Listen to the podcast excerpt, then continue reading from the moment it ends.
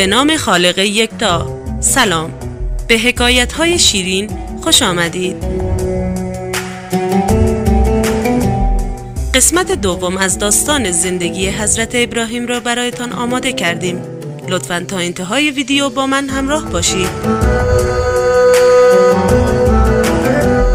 برای حمایت کافیه ویدیو را like و channel را subscribe کنید.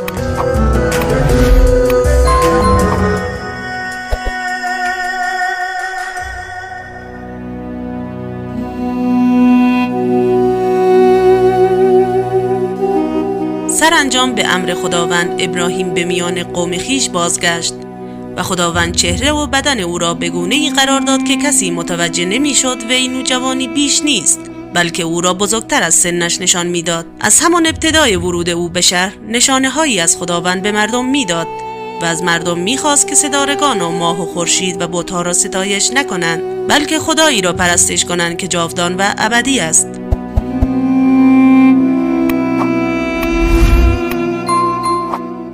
ابراهیم دریافته بود که این بتها و ستارگان و ماه و خورشید که مردم آنها را میتراشند و میپرستند در پیشگاه خدا ارزشی ندارند.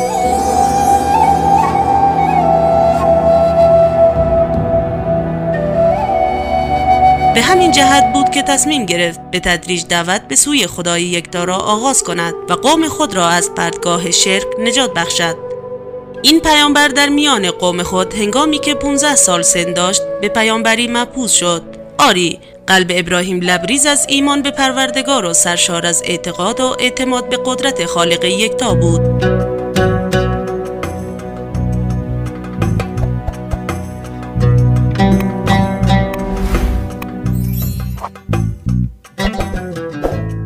آنچه که درباره قیامت و زنده شدن مردگان به او وحی شده بود ایمان داشت. ولی او مشتاق بود به ایمان و بصیرت خیش بیافزاید و اعتماد و یقینش بیشتر گردد و آیات رستاخیز را درک کند و برهان روشن قیامت را به چشم خود ببیند.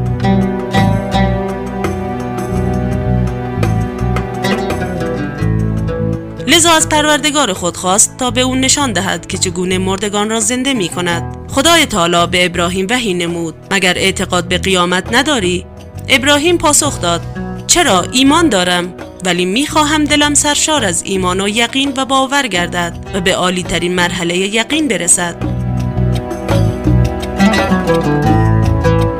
خداوند به او فرمود چهار پرنده را بگیر سپس گوشت بدن آنها را بکوب و در هم بیامیز. آنگاه گوشت کوبیده شده را به چهار قسمت کن و هر کدام را بر روی کوهی قرار بده و سپس آنها را به ازن نام من به سوی خود بخوان. ابراهیم طبق فرمان خداوند چهار پرنده را که مشهور است خروس، تاووس، اردک و کلاق بوده گرفت و گوشت بدن آنها را با هم مخلوط کرد و به چهار قسمت تقسیم کرد و هر قسمت را روی کوهی قرار داد. آنگاه کمی دورتر رفت و منقارهای آن چهار پرنده را در دست گرفت و صدا زد. ای پرندگان به ازن خدا زنده شوید و به نزد من پرواز کنید. در همان لحظه گوشت های مخلوط شده پرندگان از هم جدا شد و به طرف ابراهیم حرکت کردند و به منقارهای خود پیوستند و روح در بدن آنها دمیده شد. ابراهیم با چشم خود صحنه معاد و زنده شدن مردگان را دید و در نهایت شگفتی متوجه دانه هایی شد که روی زمین ریخته بود و پرندگان به خوردن آنها مشغولند.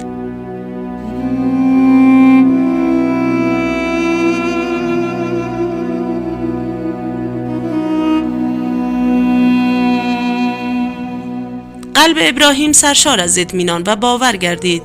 سخن قلبش را به زبان آورد و گفت آری خداوند بر همه چیز تواناست و زنده شدن مردگان پس از مرگ به دست اوست. خدایی که از ذره های بدن مردگان آگاه است و توانایی جمع کردن آنها را دارد. همانطور که قبلا گفتیم آذر سرپرست ابراهیم در دوران نوجوانی او بود. آذر از جمله کسانی بود که هم بود پرست و هم بود تراش بودند و آنها را میفروخت.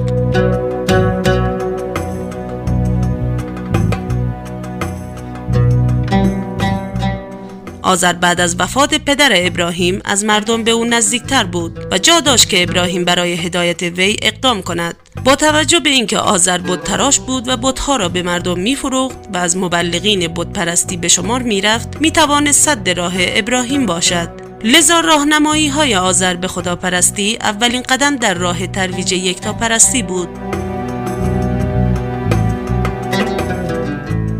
ابراهیم برای شروع دعوت خود به آرامی و با زبان شیرین و لحنی ملایم و معدبانه با آذر وارد صحبت شد. ابراهیم ابتدا از آذر پرسید چرا به بتها توجه کرده و دل به پرستش آنها بسته ای؟ با اینکه میدانی آنها صدای تو را نمیشنوند و تواضع و فروتنی تو را نمی‌بینند و نمی‌توانند در برابر بلا به شما یاری رسانند و یا حاجتی را برآورده سازند چرا در پرستش آنها اصرار می‌کنی ابراهیم ترسید آذر موقعیت او را حقیر شمارده و از او روی برگرداند. لذا برای جلب عواطف او را پدر نامید و گفت من دارای علمی شدم که تو از آن بی بهره ای از پیروی من سرپیچی و در همراهی من کوتاهی نکن و از آذر خواست تا روش او را تعقیب کند و در طریق وی قدم بردارد تا به راه راست هدایت شود.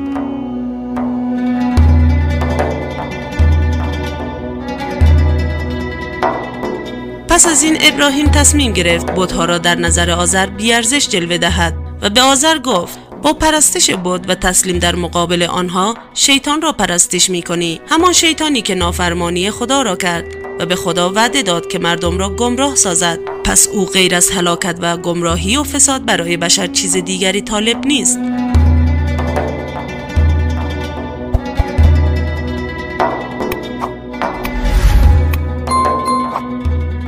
ابراهیم به روشنگری آذر پرداخت و او را از عاقبت بتپرستی خبر داد و گفت پدر جان از آن روزی می ترسم که به عذاب الهی دچار شوی و از جمله یاران و اتباع شیطان باشی.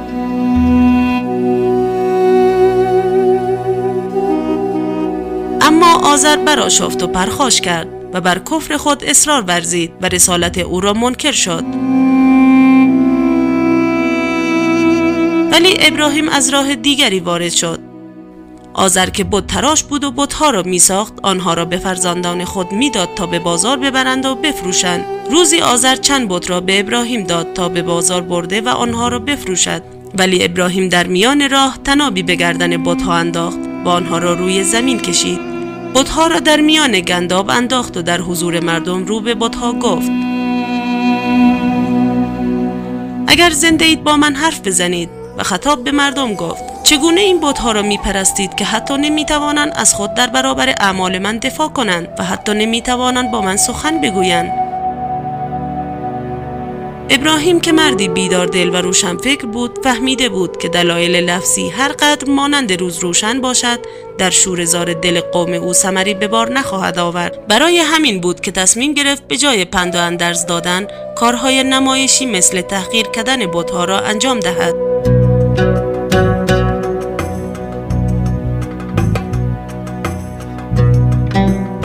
چشمان قومش را روشن سازد و بدین طریق حقیقت دعوت خود را برای آنان آشکار سازد.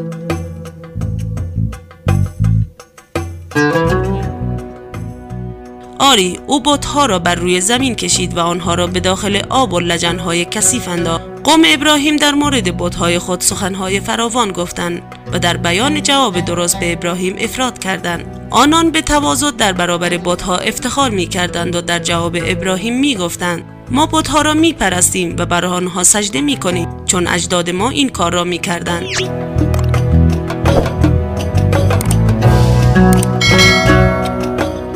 ابراهیم با پرسش و پاسخ اوضاع فکری قومش را درک کرد. و همچون پزشکی که به دنبال منشأ درد است وارد عمل شد. او با پرسش و پاسخها و دلایل منطقی ستونهای عقاید آنان را در هم فرو ریخت. قوم نیز تسلیم دلیل او می شدند تا از او پیروی کنند و راه گریزی از دعوت او نمی یافتند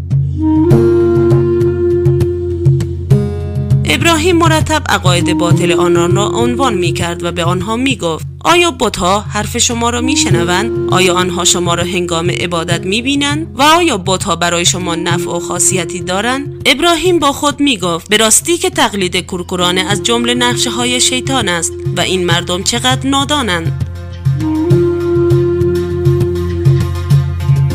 آذر و نمرودیان چون این اوضاع را دیدند ابراهیم را تهدید کردند سپس تصمیم گرفتند او را در خانه محبوس کنند ابراهیم قبل از رفتن با قاطیت تمام به نمرود و نمرودیان گفت به خدا سوگند در غیاب شما نقشه ای مفصل برای نابودی بودهایتان خواهم کشید.